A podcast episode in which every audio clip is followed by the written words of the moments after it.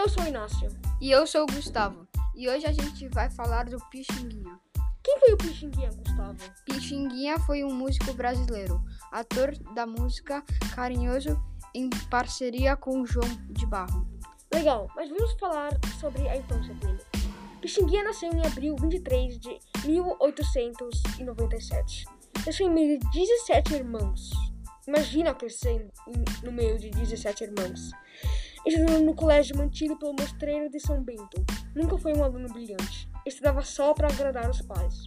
Durante as serenatas que o pai promovia em casa, Pixinguinha ficava quieto em um canto da sala, só escutando e fascinando pelas falsas, lundes, lundos e pelas poucas da nada, da moda.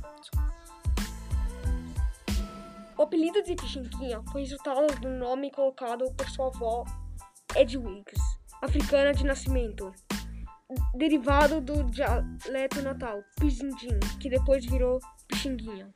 Pizindim? Sabia que Pizindim significa menino bom? É sério? Sim. Agora vamos falar um pouquinho da carreira musical dele. Ok.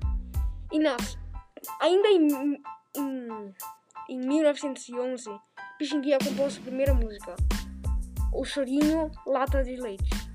Entusiasmado com o progresso do filho, seu pai importou da Itália uma flauta especial, surgindo assim mais um músico na família. Levando pelo irmão China, que tocava violão. Pixinguinha foi contratado para o conjunto da Concha, casa de shopping da Lapa. Logo ganhou famoso fama na vida noturna carioca. Pixinguinha foi convidado pelo violinista Arthur Nascimento para tocar com a orquestra de Maestro Paulino no Teatro Rio Branco. No teste, mostrou perfeita harmonia com a orquestra e logo garantiu seu lugar.